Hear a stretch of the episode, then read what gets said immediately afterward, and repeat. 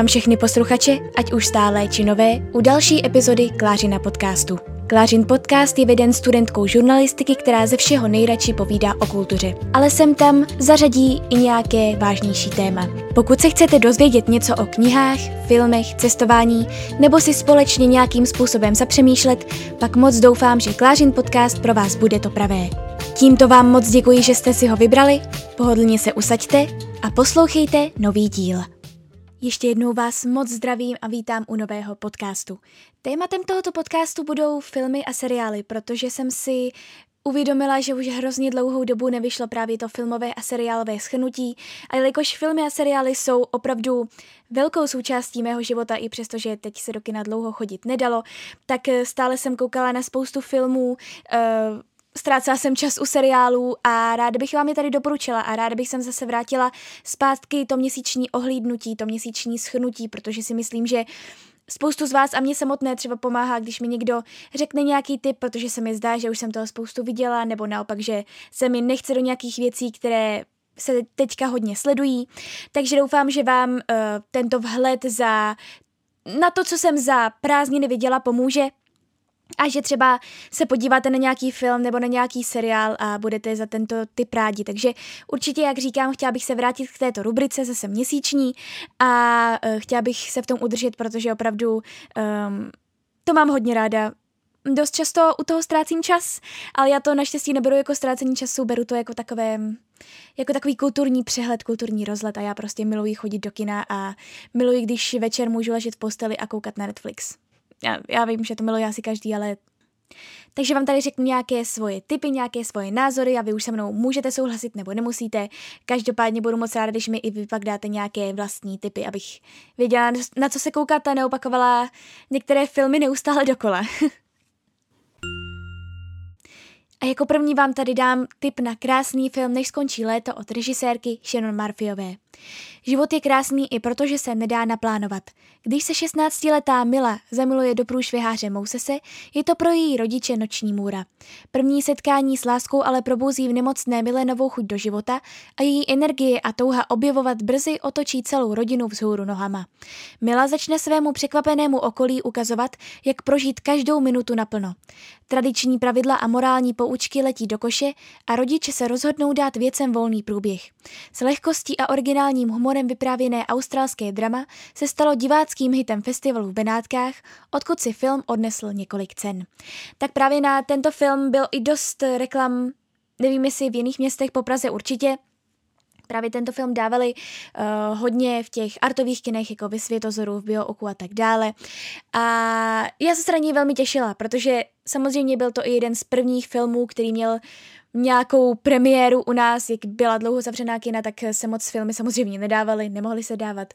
A tohle byl jeden z prvních, který šel premiérově, který se neopakoval, a eh, jak říkám, byla jsem na něj docela natěšená, protože se mi to zdálo jako hezký příběh, zrovna začínalo léto, tak jsem si říkala, že to bude, protože já jsem samozřejmě, já nekoukám na trailery a nečtu si anotace předtím, než jdu na ten film, takže někdy vím o tom filmu víc, někdy vím míň, někdy nevím vůbec nic. To jsou pak nejčast, eh, vlastně často ta nejlepší překvapení.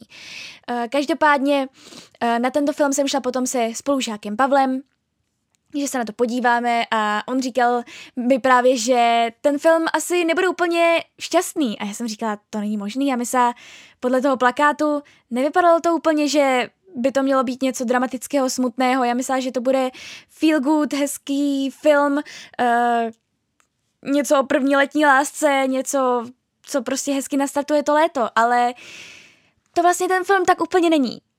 Vy se na začátku dozvídá, dozvídáte, že právě Mila je nemocná, pokud jste stejný uh, jako já a nečtete si anotace nebo nekoukáte na trailery. Pokud to děláte předtím, tak uh, jste to asi věděli, každopádně já jsem byla překvapená a říkala jsem si, ne, ne, ne, ne, ne, uh, nechci, aby tenhle film skončil nějak špatně. Ale uh, vy víte, že já mám dost ráda smutné filmy, dramatické filmy, mám ráda, když se u nich hodně brečí, takže vás možná ta reakce, že jsem si říkala, že bych nechtěla, aby to skončilo, špatně překvapila. Ale nakonec nakonec jsem tomu odpustila i ten smutný konec, protože k němu to vlastně směřovalo a vlastně zase ten smutný konec musím říct, asi nechci, aby to bylo nějak špatně, ale vlastně ten film ještě pozvedl na nějakou jinou úroveň a já jsem pak tenhle film schnula do jedné jediné věty a to, že je to uh, smutné a krásné pohlazení po duši. Tenhle film je dělaný přesně pro tato artová kina, je dělaný přesně pro ty, kteří uh, nechtějí kouknout na nějaký obrovský uh, velkorozpočtový blockbuster.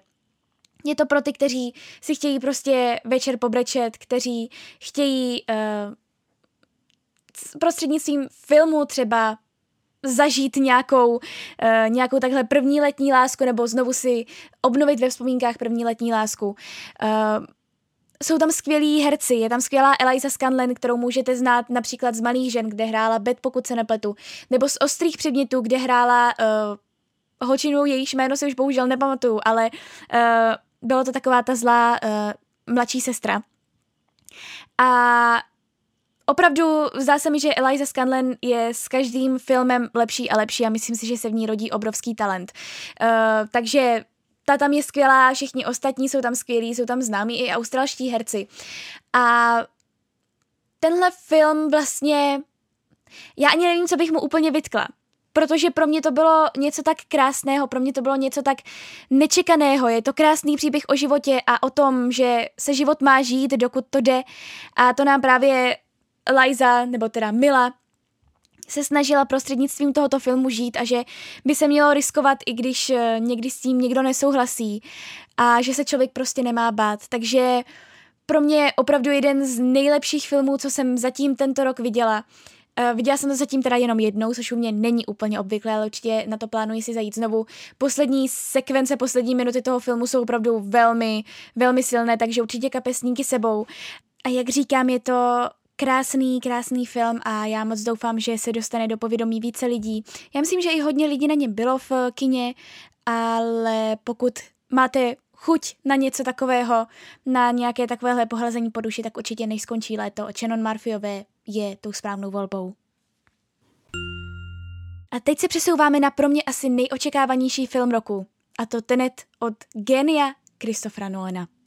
Hlavní zbraní hrdiny akčního sci-fi spektáklu filmového vizionáře Christophera Nolana je jediné slovo – Tenet. V temném světě mezinárodní špionáže bojuje o záchranu celého světa.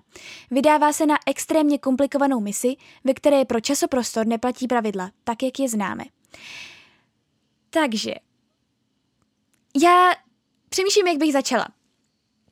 Jak říkám, Tenet byl pro mě opravdu nejočekávanějším filmem roku, protože pro mě je Christopher Nolan nejoblíbenějším režisérem, je geniem, který si v každém filmu hraje s časem, s časoprostorem. Uh, spoustu filmů se musela vidět víckrát a spoustu z vás je musí vidět víckrát, protože prostě nejdou pochopit na poprvé. Je tam spoustu detailů, kterých si všimnete, až když to vidíte, vidíte třeba po třetí nebo po čtvrté. A právě to, a nejenom to, to je vlastně jenom kousíček proč Christophera Nolana tolik miluji, ale hrozně mi to imponuje, hrozně mě fascinuje právě to hraní si s tím časem. Fascinují mě mm, ty geniální scénáře, ty herecké výkony, ta úžasná hudba, kterou většinou obstarává Hans Zimmer, ale třeba ten je výjimkou. Uh, fascinuje mě úplně všechno a už od dob, kdy jsem poprvé viděla Interstellar, který mi doporučila moje kamarádka Káťa, a díky kterému jsem potom přemýšlela chvíli nad studiem uh, vlastně eh, třeba astrofyziky nebo tak. Uh, potom samozřejmě z toho sešlo, protože mi došlo, že prostě já nejsem vůbec člověk na fyziku a že bych se tam hodně trápila, že bych tam nevydržela ani ten počáteční den. Ale už jenom to, že mě nějaký film donutil přemýšlet o tom, co se tam dělo týden, tak uh, u mě už v té době Christopher Nolan vyhrál, pak jsem viděla počátek a všechny jeho filmy mám ráda. Jediný, který mě trošičku zklamal a který mám asi nejméně ráda je Dunkirk, ale to není kvůli tomu, že by to bylo nějak špatně natočené. Zase hraje si tam s časem, hraje si tam s těmi časovými liniemi, ale uh, já mám prostě nejradši, když to vychází z jeho vlastní hlavy.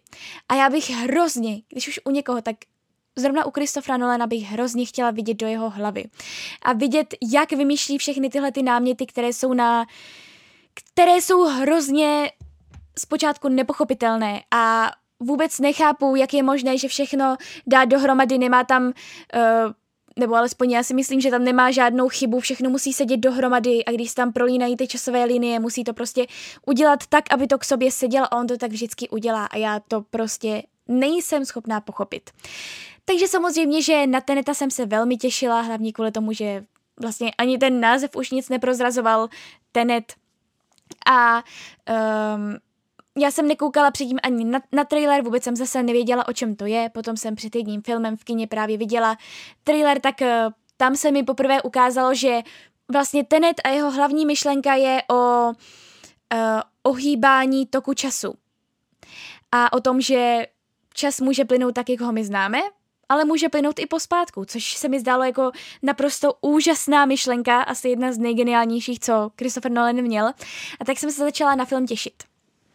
Takže abych vám jenom představila trošičku, takhle, já se do toho děje radši nebudu vůbec pouštět, protože uh, to bychom tady strávili asi hodinu, než bych vysvětlila všechno, co se tam děje a vysvětlila bych jenom ten základ takže radši se do toho děje vůbec pouštět nebudu. Doufám, že vám bude stačit to, že tenhle film je vůbec nejakčnější ze všech Nolanovských filmů. Eh, je to opravdu taková bondovka, dalo by se říct, je to špionážní, sci-fi, krimi, drama a tak dále. Um, co bych tomuto filmu asi vytkla, když už se do toho dám, tak je to, že my o těch postavách téměř nic nevíme. Jak pokud znáte tvorbu Kristofa Christophera Nolana, tak víte, že třeba v počátku postava Leonarda DiCapria dělala všechno pro to, aby se vrátila ke svým dětem. V Interstellaru taky to dělali pro záchranu vlastně toho lidstva, a proto, aby se taky vrátil ke svým dětem. Ale tady o těch postavách nemí, nevíme absolutně nic. Uh, hodí nás rovnou do toho příběhu, seznamujeme se s těmi postavami postupně, ale nevíme nic, co se jim stalo v minulosti. Nevíme, proč se ocitli tam, kde se ocitli, což mi trošku vadilo, protože já jsem byla zvyklá právě u Nolena na to, že mm, je tam nejenom ten nesmírně složitý příběh, je tam to téma toho ohýbání času, nebo ne ohýbání času, ale prostě téma toho časoprostoru a toho času obecně.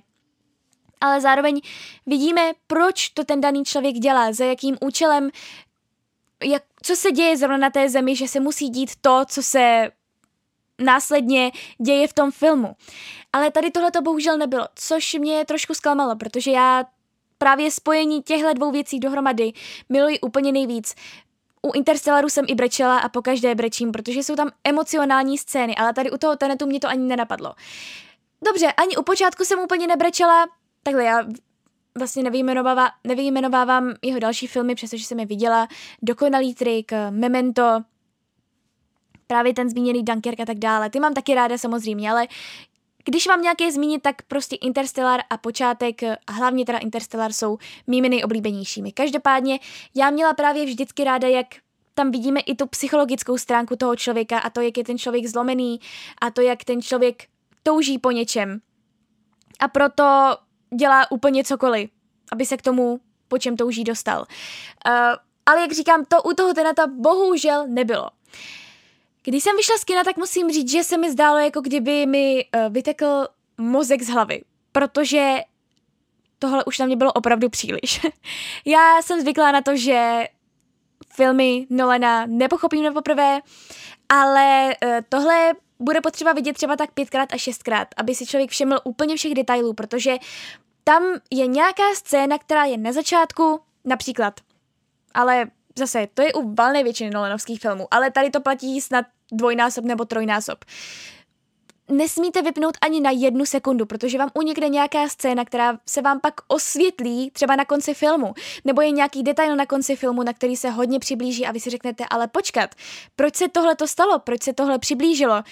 A dojde vám, že vám asi něco uniklo v průběhu filmu, takže nesmíte vypnout. Já vím, že u tohle filmu obzvlášť to bude velmi těžké, protože uh, do poloviny filmu jsem si říkala, že asi tuším, co se tam tak přibližně děje. Samozřejmě ne úplně všechno, ale tuším, co by se tam tak mohlo dít. Ale najednou v polovině filmu přišel nějaký zvrat a já jsem už prostě byla jenom zmatená a koukala jsem na to, jak je možné, že tohle se dá natočit, jak je možné, že tohle to se tam děje a byla jsem z toho nadšená, ale zároveň hrozně zmatená. A co se týče té poslední bitvy, tak vůbec. Uh, zatím vůbec nějak netuším, jak to tam probíhalo, co se tam všechno dělo a tak dále. Když už nic jiného, já to chápu, spoustu z vás nemá rádo akční filmy, já taky je nevyhledávám, Bondovky nemám ráda, uh, ani jsem, viděla jsem snad jenom jednu a prostě mě to nějakým způsobem nevadí, uh, nebaví. Ale um, když už nic jiného, tak koukejte na to, jak je ten film natočený. Je to neuvěřitelné, já nechápu, jak to udělali, ale prostě tam vážně vidíte, jak ten čas plyne, jak popředu, tak pospátku. A je to úžasné, že prostě tam lidi bojují jak v přítomném čase, tak vlastně v čase, který plyne z té budoucnosti do minulosti nebo do té jejich přítomnosti. A bojují spolu a je to hrozně zajímavé, je to hrozně dobře natočené. Za kamerou stojí Hojtvan Hojtema, Hoyt von Hojtema, nevím úplně přesně, jak se jeho jméno čte, který dělal kameru třeba i k Interstellaru.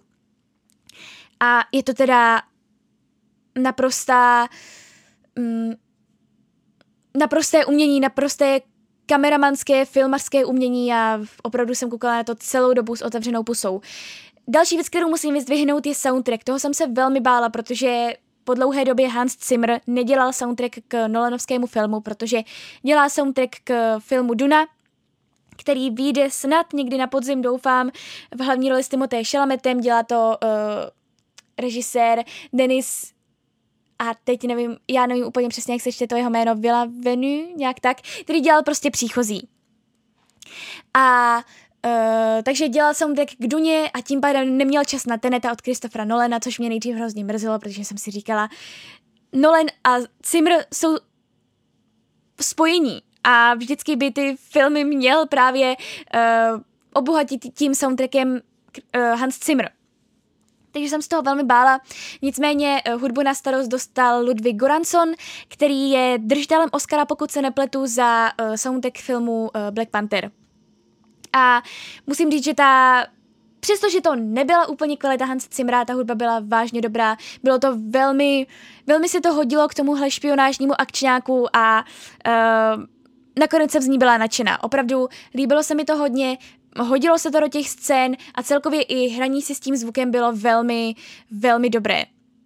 Co ještě musím pochválit, je výkon Roberta Petinsna. To jsem se taky hodně bála, protože samozřejmě Roberta Petinsna si všichni pamatujeme hlavně jako upíra Edvarda ze stmívání, a nebo také někteří jako Cedrika z, um, z Harryho Pottera.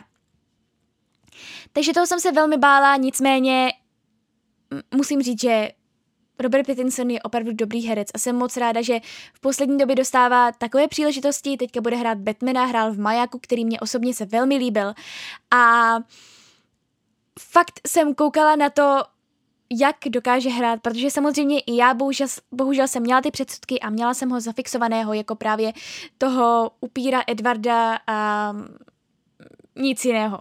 Takže můj názor se radikálně změnil, změnil se hodně i po tom majáku, ale teď už teda úplně. Musím říct, že se mi líbil více než uh, John David Washington, uh, který hrál právě toho hlavního herce. Uh, takže opravdu vyzdvihuji výkon Roberta Pattinsona, doufám, že uh, si to všimli i třeba filmoví kritici nebo uh, ti, kteří rozdávají filmové ceny. Uh, Přečím musím upozornit i to, že je celkově ten film velmi hlasitý, na což si stěžují hodně diváci po celém světě, že je to hodně hlasité. Já když jsem ten film viděla, tak opravdu musím potvrdit, je to dost hlasité a to i v artovém kině, kde samozřejmě to není tak hlasité jako například eh, v IMAXu a tak dále. Je to teda vyloženě akční film, ale jak říkám, když už nic jiného, je to neuvěřitelně natočené, ale tenhle film je potřeba vidět třeba čtyřikrát až pětkrát, ale Prostě líbilo se mi to. Není to můj nejoblíbenější film, ale genialita Christophera Nolena se nezapře a já se už teď těším na nějaký jeho další projekt, který vymyslí, na něco dalšího, co natočí, protože já na to vždycky půjdu, pokud možno co nejdříve, abych to viděla, abych zase obdivovala jeho genialitu. A jak říkám, prostě pokud neznáte Christophera Nolena a jeho tvorbu, určitě si něco puste. Je to sice těžké na pochopení, ale potom to bude stát za to. Věřím, že budete nadšení. Pak tady máme film, na který jsem původně vůbec neměla v plánu jít, a to Šarlatán od režisérky Agněšky Holland. Strhující životopisné drama výjimečného muže obdařeného léčitelskými schopnostmi na pozadí dobových událostí. Příběh je inspirován skutečnými osudy léčitele Jana Mikoláška, na kterého se v průběhu několika desetiletí obraceli s prozbou o pomoc tisíce lidí ze všech společenských vrstev, včetně nejvýznamnějších osobností politického i kulturního života. Mikolášek je člověk bez odborného lékařského vzdělání, ale s nevšedním a nevysvětlitelným nadáním diagnostikovat a pomocí bylinek léčit nemoci, se kterými si ani doktoři nevědí rady. Jeho mimořádné schopnosti jsou však vykoupeny bojem s vlastními démony. Léčitelství je jeho vnitřní spásou a ochranou před sebou samým. Tak, jak jsem říkala na začátku, já jsem na tento film vůbec neměla v plánu jít, uh, nejenom kvůli tomu, že já prostě bohužel české filmy tolik nevyhledávám a když už mě nějaký zaujme, tak mě musí hodně zaujmout na to, abych na něj šla do kina. Ale já mám totiž velmi komplikovaný vztah uh, s režisérkou Agněškou Holland, co se týče teda její filmové tvorby. Um, když jsme byli malé, tak nás máma vzala do kina na její film, který se jmenoval Janošík, pravdivá historie ještě k tomu tam byl právě ten dodatek pravdivá historie s tím, že chce, aby jsme se dozvěděli něco i o vlastně slovenských legendách, protože přece jenom máme polovinu rodiny na Slovensku, takže chtěla, aby jsme se něco dozvěděli. Ale to, co se nám odvíjelo před očima, když nám bylo 8 let, tak eh, to teda rozhodně nebylo nic dobrého. Bylo to vlastně hrozně špatné a máma už vlastně téměř na začátku filmu říkala, a zpytovala svědomí, na co nás to vlastně vzala. Bylo tam spoustu strašně zvláštních záběrů, strašně se z toho snažila režisérka dělat něco uměleckého, eh, místo toho, aby prostě řekla, jak to nějakým způsobem bylo, tak se snažila z toho dělat nějaké umění a od té doby prostě máme velmi komplikovaný filmarský vztah s Agněškou Holland. A s mámou jsme si rovnou řekli rezolutně, že na šarlatána, který byl úplně všude, který je neustále na různých plakátech, kterého vidím každý den, alespoň 15krát na plakátu, tak jsme si řekli, že na to prostě nepůjdeme, protože jsme si pamatovali, um, jakým způsobem nás Janušík vyděsil a odradil od jakékoliv její další tvorby. Nicméně, jak to tak bývá, v kyně nic nedávali, chtěli jsme si na něco zajít a tak jsme si řekli, že koupíme popcorn uh, a uvidíme, třeba se nám šarlatán od Agněšky Holand zalíbí a třeba na ní změníme názor. Rovnou můžu říct, že to se bohužel nestalo. Ale pojďme se podívat, proč se to nestalo. Uh, hned vám to vysvětlím. Po dokončení filmu jsme se obě shodli na tom, že... Jak to říct? Tenhle film prostě... On nemá nějakou duši. Je to vlastně asi dobře technicky zvládnuté, eh, je to dobře natočené, každopádně je to chladné. Eh, nějak to k vám nepromlouvá, vůbec mě vlastně nezajímalo, jak to s těmi postavami bude pokračovat. Opravdu jsem se cítila jako divák v kině, který kouká na záznam něčího života.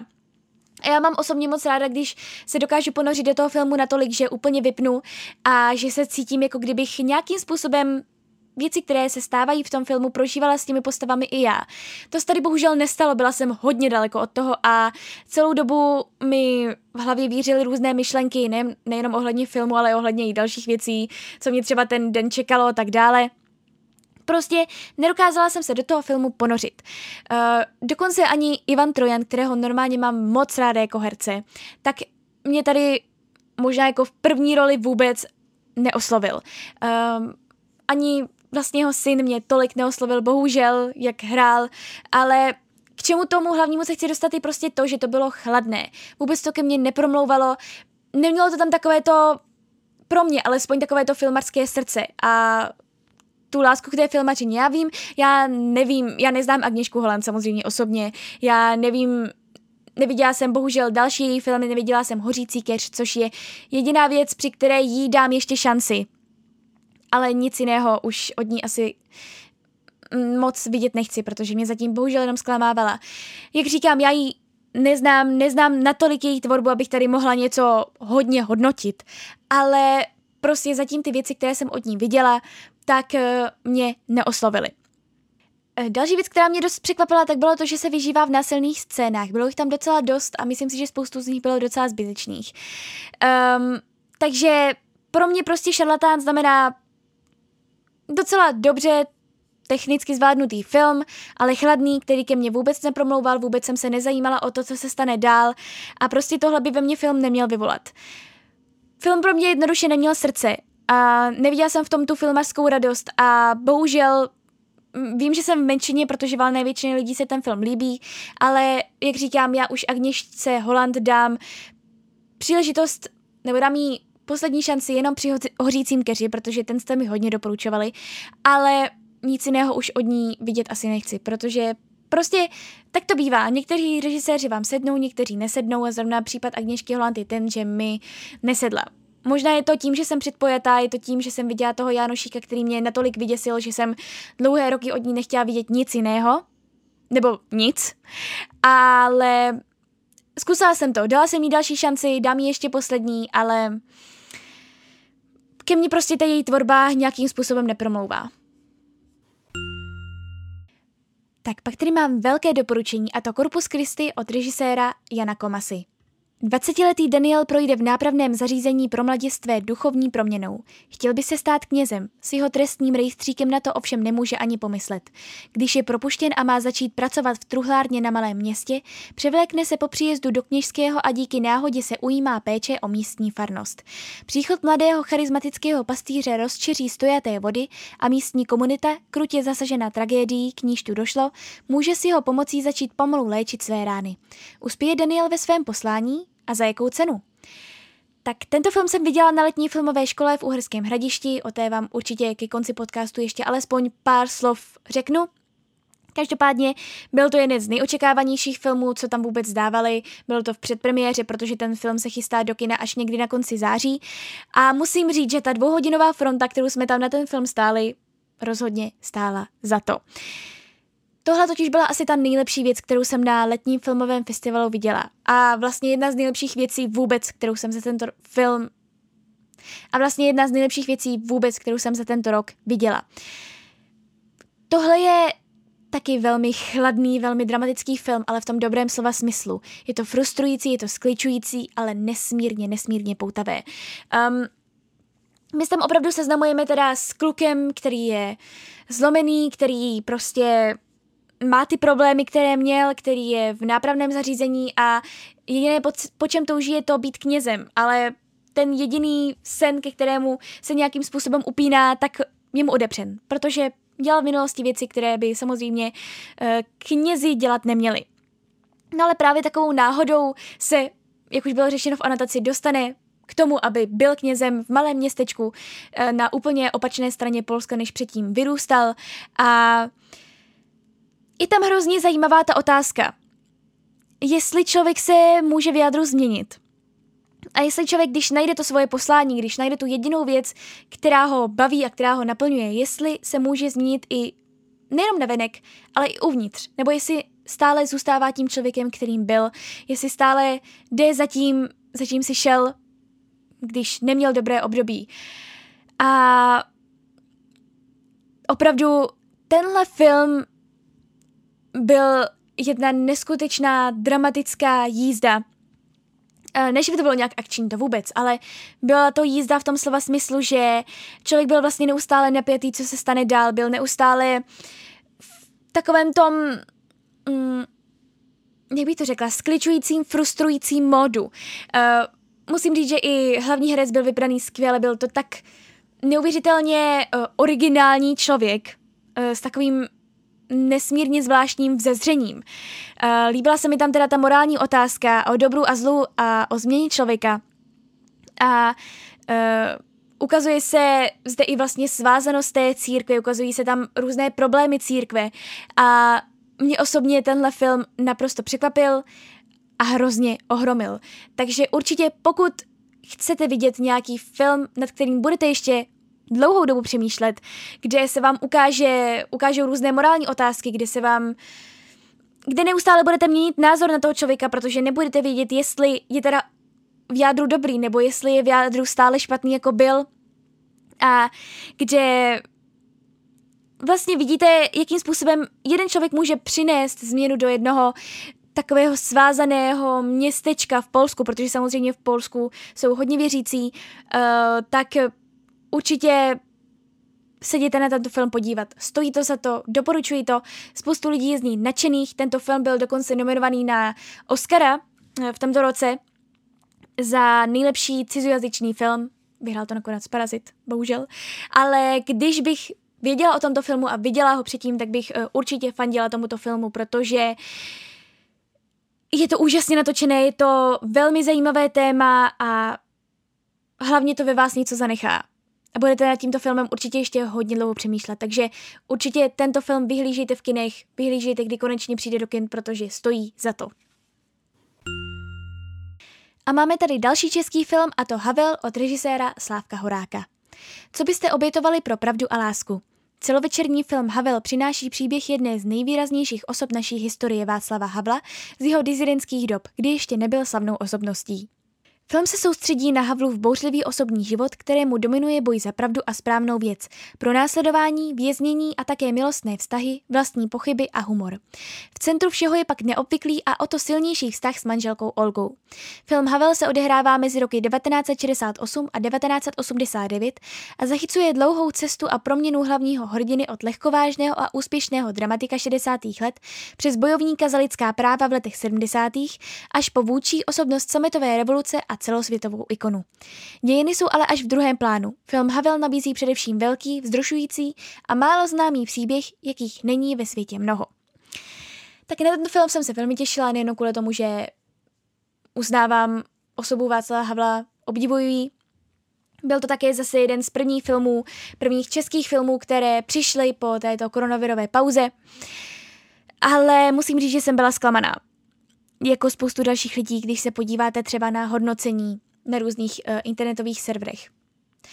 Ono totiž, on ten film pokrývá nesmírně dlouhou dobu a za tuto dobu, za těchto 21 let, Havel to udělal mnohem víc, než bylo ukázáno v tom filmu. Bohužel, přesně jak bylo řečeno i v té anotaci, ten film se nezaměřoval úplně na to, co Havel dělal, ale zaměřoval se spíš na jeho osobní život. Takže v podstatě to jediné, co vy si z toho filmu odnesete jako hlavní věc, co se tam neustále probíralo, bylo to, že Havel má manželku Olgu, ale zároveň má milenku. A to bylo vlastně všechno, takže ukázali Havla v takovém strašně zvláštním světle. Ukázali ho ve světle, které se mně nelíbilo, protože já nechci, aby byl ukazovaný lidem, kteří tento film vidí a kteří třeba neví o jeho osobnosti vůbec nic, jako v podstatě někdo, kdo podváděl svoji manželku. Protože on udělal spoustu spoustu takových věcí, které pomohly naší republice, které pomohly vzniku naší republiky, pomohly se osvobodit od uh, režimu, který tady byl. A to prostě v tomto filmu nebylo to hlavní, což si myslím, že je velká škoda. Po zhlednutí filmu jsem říkala a říkám to stále, že si myslím, že by bylo mnohem lepší, kdyby z tohoto filmu udělali třeba pětidílnou, šestidílnou minisérii na českou televizi nebo na HBO, kdekoliv.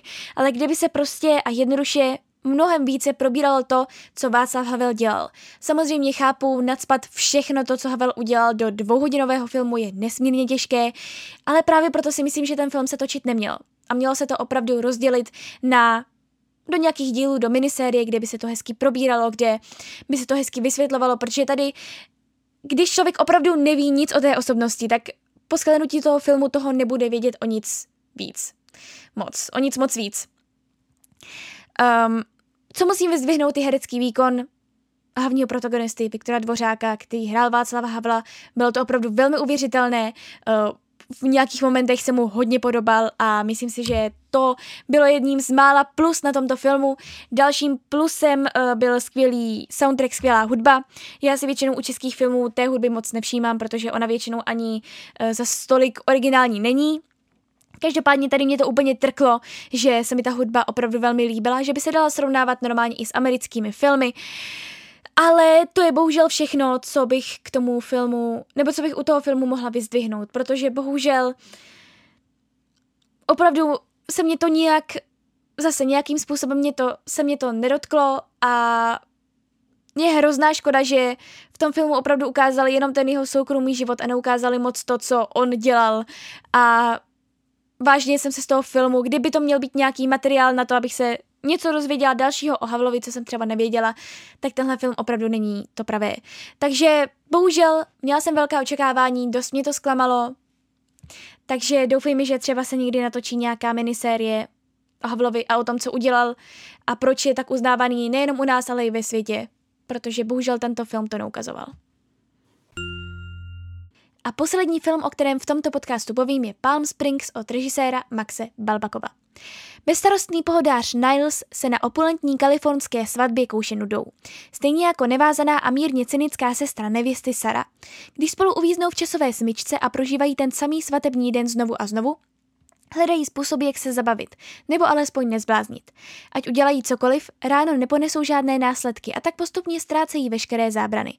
Chytrá i střeštěná letní komedie vás rozesměje nahlas a zároveň vám připomene, že i když zdánlivě na ničem nezáleží, stojí za to zachovat si aspoň trochu lidskosti a lásky. Tak pokud jste hledali nějaký feel good movie a pokud jste tady ode mě zatím slyšeli jenom o dramatických filmech, o sci-fi filmech, nebo o krásném smutném pohlazení po duši, tak Palm Springs jako taková tečka nakonec je opravdu feel good movie. Je to komedie, je to romantická komedie, já na ně obecně nechodím, protože mě moc nebaví. A už vůbec mě nebaví jenom komedie, bez té romantiky, ale řekla jsem si, že by bylo fajn jednou za čas se prostě podívat na feel good movie, znáte to, máte prostě na to náladu, chcete se na něco takového podívat, nedejte si na Netflixu něco tak hrozného, jako, jako například Tall Girl, o které vám tady radši ani povídat nebudu. To si nechám s Áďou, možná o tom, o tom natočíme nějaký podcast, jak moc se nám v uvozovkách líbila Tall Girl. A e, takže pokud Prostě čas od času si na Netflixu najdu nějaký film, feel good, na který se chci podívat, i když vím, že to bude úplná blbost. Palm Springs teda úplná blbost nebyla, ale ne, že by to bylo nějak extrémně vtipné. Jistě tohle téma už tady bylo nesčetněkrát, už mnohokrát jste viděli ve filmech, četli ve, v knihách to, že se člověk uh, zabředl v časové smyčce a že se s ní potřebuje nějak dostat ven. Takže ano, tento film není nějakým způsobem moc originální, ale vlastně na pobavení, když chcete jít někam s přáteli, k večeru do kina a prostě se u něčeho bezstarostně zasmát a úplně nad tím nepřemýšlet, tak si myslím, že Palm Springs je to pravé. Navíc jednu z hlavních rolí obstaral Andy Samberg, kterého můžete znát například ze seriálu Brooklyn Nine-Nine, takže víte, že alespoň on bude ta vtipná složka v tomto, protože on je dost známý komediální herec.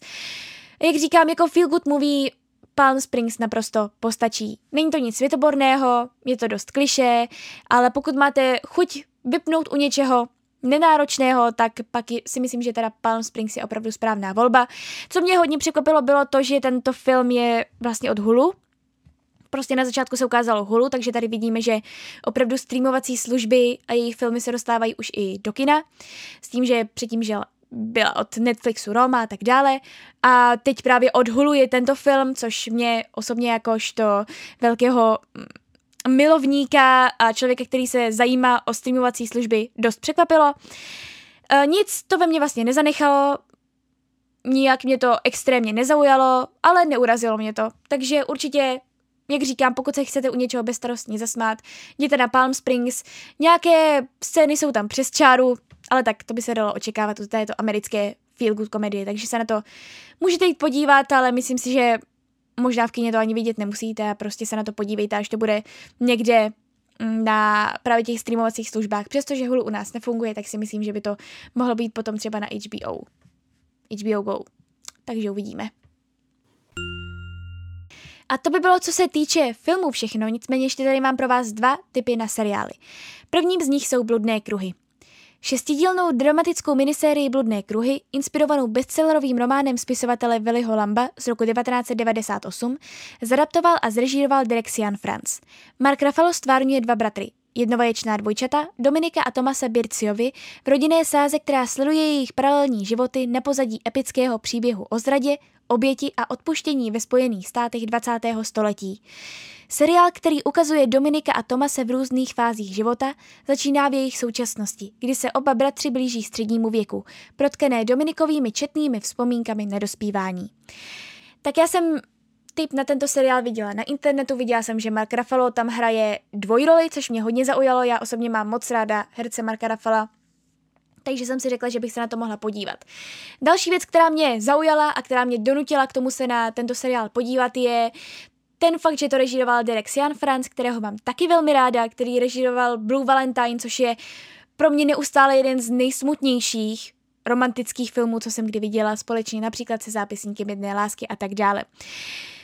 Um, první uh, o čem musím upozornit, je to, že tento seriál, je to teda minisérie, má to těch šest dílů, tak první, co musím upozornit, tak je to, že to má velmi, velmi pomalé tempo. A fakt to hodně zdůrazňuji, protože i na mě to bylo docela pomalé tempo. Já osobně mě nevadí, když je minisérie trošku roztáhlá, když se tam věnujeme nějaké postavě více, když je to takové pomalejší, protože člověk se na to zvykne, člověk má ten čas přemýšlet, ale tohle bylo opravdu hodně pomalé a v nějakých momentech jsem si říkala, že už to možná nedokoukám, ale potom jsem to naštěstí dokoukala, jsem za to moc ráda, protože celá ta minisérie stojí za to, pak když jsem zpětně o tom přemýšlela, tak opravdu uh, se mi to velmi líbilo. A kdybych to nedokoukala nebo přeskákala nějaké části, tak bych si tím úplně zkazila ten zážitek, což jsem samozřejmě nechtěla. Jedná se teda o velmi intimní rodinné drama, kdy se na jednu rodinu všechno, co může, úplně sesype a kdy jedna rodina to nemá jednoduché a je tam vlastně ta otázka toho, mm, těch genů a těch genetických predispozic, dalo by se říci, a toho, že jak si člověk dokáže vlastně vymanit z těchto predispozic a jestli ten člověk stejně v sobě bude mít něco, co měli jeho předci, co měli v sobě špatného ty předci a jestli se opravdu dokáže z toho dostat, nebo jestli i přesto, že se zdá, že se z toho dokázal dostat, tak jestli neustále zůstává v tom jakémsi bludném, začarovaném kruhu. Je to teda, uh, ukazuje se tam průběh několika let, Mark Ruffalo hraje úplně geniálně právě tu dvojroli, uh, on opravdu ti dva jsou zároveň stejní a zároveň úplně jiní. A ukazuje to vlastně i ten psychologický vývoj. Eh, pozorujeme, jak mají různé okolnosti vliv právě na tu jejich psychiku. A opravdu, pokud máte chuť na něco intimního, rodinného, na něco, co se nimrá, co se hrabe v té lidské psychice a v lidských pocitech. A máte chuť na něco pomalého, zároveň třeba máte rádi režiséra Dereka Sian France, tak si myslím, že tohle určitě stojí za to. V angličtině se to jmenuje I Know This Much Is True a myslím si, že by se vám to mohlo líbit. Ono zároveň, pokud znáte teda tvorbu toho Dereka Sian France, tak uh, určitě i v bludných kruzích vidíte nějaké charakteristické prvky tohoto režiséra a Nakonec teda musím skonstatovat, že se mi to velmi líbilo a že bych to určitě doporučila, hlavně teda těm, kteří se, kteří mají rádi nimrání právě v těch lidských pocitech. A jako druhý typ tady je seriál High Fidelity. Tak tento seriál je podle uh, filmu, který vyšel, myslím, v roce 2000, pokud se nepletu, až na to, že to docela pozměnili, protože v filmu z roku 2000 je hlavní postavou muž, tady je hlavní postavou žena, kterou hraje skvělá Zoe Kravitz, která mě přesvědčuje, projekt od projektu více a více o tom, že je opravdu skvělá herečka, že se na ní skvěle kouká a že ji má moc ráda.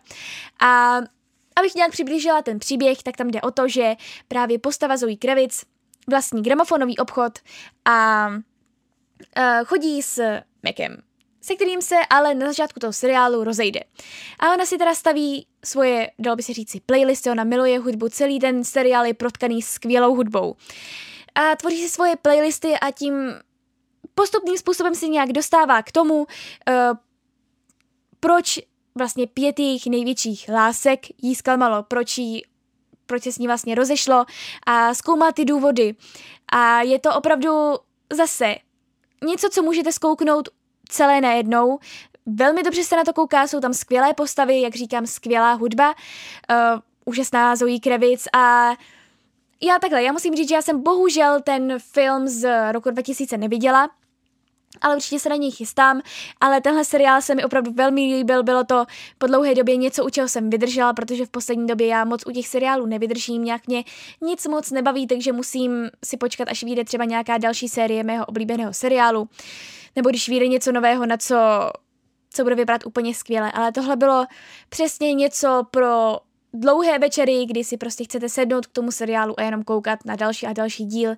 Jak říkám, velmi sympatické postavy, určitě z toho načerpáte spoustu typů na filmy a prostě pokud třeba máte zrovna zlomené srdce a chcete si společným způsobem nějak zanadávat, tak si myslím, že tenhle seriál je přesně pro vás. Bohužel nebude mít další sérii to Hulu, protože si myslím, že to je na Hulu, tak to zrušilo, bohužel. Je to škoda, protože se mi ten konec dal takový neuspokojivý a vlastně frustrující vzhledem k tomu, co se tam všechno stalo předtím v tom seriálu. Ale tak nedá se nic dělat. Určitě doporučuji, není to nic uh, extrémně, extrémně kvalitního, ale myslím si, že by vás to mohlo pobavit a zároveň naštvat a zároveň si říct i, že to, co se děje zrovna třeba vám, tak se neděje jenom vám, ale že se děje všem na světě a že se s tím člověk musí nějakým způsobem vypořádat. Takže High Fidelity já teda určitě doporučuju. No a začala jsem koukat na přátele.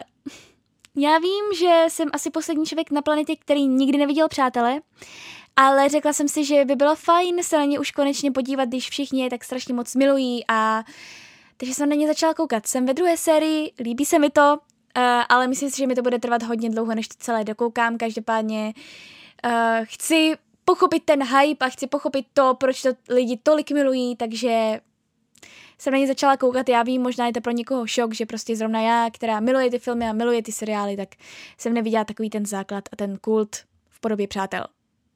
Ale chyby se musí napravovat, stejně tak jako s Harry Potterem. E, napravuji i tuto chybu v podobě přátel. Takže to už je, co se týče doporučení nebo toho, co jsem viděla za asi prázdniny, dalo by si říct všechno. Každopádně ještě vám jenom řeknu, co se chystá v září, tak jak jsem říkala, tak Corpus Christi, to bude někdy na konci uh, září právě, tak se na to určitě jděte podívat do kina. Potom se chystá uh, vlastně remakeová verze Mulan, hraná verze uh, live action od Disneyho, která je teda dost kritizovaná, já se na ní osobně asi nebudu podívat. Já mám ráda tu Disney verzi animovanou, ale tahle schytala dost kritiky. A navíc v Americe se myslím ani neuvádí, tam je jenom na Disney+, Plus, protože tam samozřejmě byl problém s těmi kiny, která jsou z valné většiny neustále zavřená. A u nás se teda uvádí v kině, ale já na to teda asi nepůjdu, protože mě to neláká, nelákalo mě to a uh, s tím filmem jsou spojeny různé kontroverze a asi, asi to nechci radši riskovat. Ale mimo kino budou samozřejmě novinky i na streamovacích službách, jednou z nich je Enola Holmesová. Při pátrání po nezvěstné matce dokáže neohrožená Enola Holmesová přechytračit i svého staršího bratra Sherlocka a pomoct mladému lordovi na útěku. Těším se na to velmi, velmi, velmi. Uh, hraje tam hlavní roli Millie Bobby Brown, která hraje ve Stranger Things, L a doufám, že to bude dobré, že se mi to bude líbit, ale soudě podle různých reakcí, takových těch prvních a soudě podle traileru, tak si myslím, že to bude hodně, hodně dobré a těším se na to, až to vyjde. No jako poslední vám tady dám takový tip na seriál Joey a Fantomové, což je seriál, který vychází, myslím si, že z brazilského seriálu, který vyhrál nějaké ceny a právě teď to přebral Netflix a natočil si svoji americkou verzi. A je to o tom, že uh, holčina, které umře máma, tak eh, ona má kvůli tomu blok, ona miluje hudbu, ale má blok, nemůže zpívat, nemůže hrát na piano, nic, uh, protože prostě se jí stýská po mámě, se kterou, která jí přivedla k té hudbě. No a jednou má vyklidit studio, hm, ve kterém její máma skládala, ve kterém byla hrozně dlouho, ve kterém trávila spoustu času a začne hrát na piano. A najednou se objeví kapela, která umřela před 25 lety. A jsou to teda duchové a vidí je jenom ona. A ona se rozhodne s touto kapelou hrát, protože jakmile s nima ona hraje, tak je vidí všichni. A důvod, proč vám tento seriál doporučuji, je ten, že vlastně dobou tam hlavní roli právě Julie a je to hrozně takový milý příběh, je to samozřejmě, eh, je to pro ty mladší, Není to úplně něco, na co by se koukali všichni, že by to bylo nějaké velké psychologické drama to vůbec, ale pokud máte slabost pro uh, hudební seriály, pro hudební filmy, tak si myslím, že tohle by pro vás mohlo být to pravé. Už jenom z toho důvodu, že na tom spolupracoval velmi a pokud se napletu, tak i režíroval to Kenny Ortega, což je jednak choreograf um, hříšného tance a jednak režisér filmu High School Musical. Takže pokud máte tuto guilty pleasure a pouštíte si High School Musical, tak si myslím, že tohle pro vás bude teprve, protože je to nadupané hudebními čísly. Já jsem teda bohužel nespívala Uh, ale je to pochopitelné, protože ta holčina v originále má neuvěřitelný hlas a já bych nikdy v životě nedokázala jí ani trošku napodobit, hlavně prostě ty písničky většinou zůstávají v originále. Ale jsem moc ráda, že jsem jí mohla propůjčit hlas a jak říkám, je to hezké, je to nenásilné, um, samozřejmě je tam spoustu kliše, ale když už nic jiného, tak aspoň ty hudební čísla budou stát za to. A hlavně prostě na tom dělal Kenny Ortega, který dělal na High School Musical. Takže to je jenom takový tip. A vychází to, pokud se napletu 10. 10. září. No a to už je, co se týče typů a všeho, opravdu všechno. Každopádně ještě se vám chtěla jenom pár slovy přiblížit, jaká byla letní filmová škola v Uherském hradišti. Byla jsem tam letos poprvé, byly, byla jsem tam se ségrou Áďou a s kamarádkami Káťou a Nončou, které už tam byly minulý rok a jeli jsme tam také i kvůli tomu, že jsme chtěli spolu jít na Karlovarský filmový festival, který bohužel tento rok kvůli koronaviru nebyl.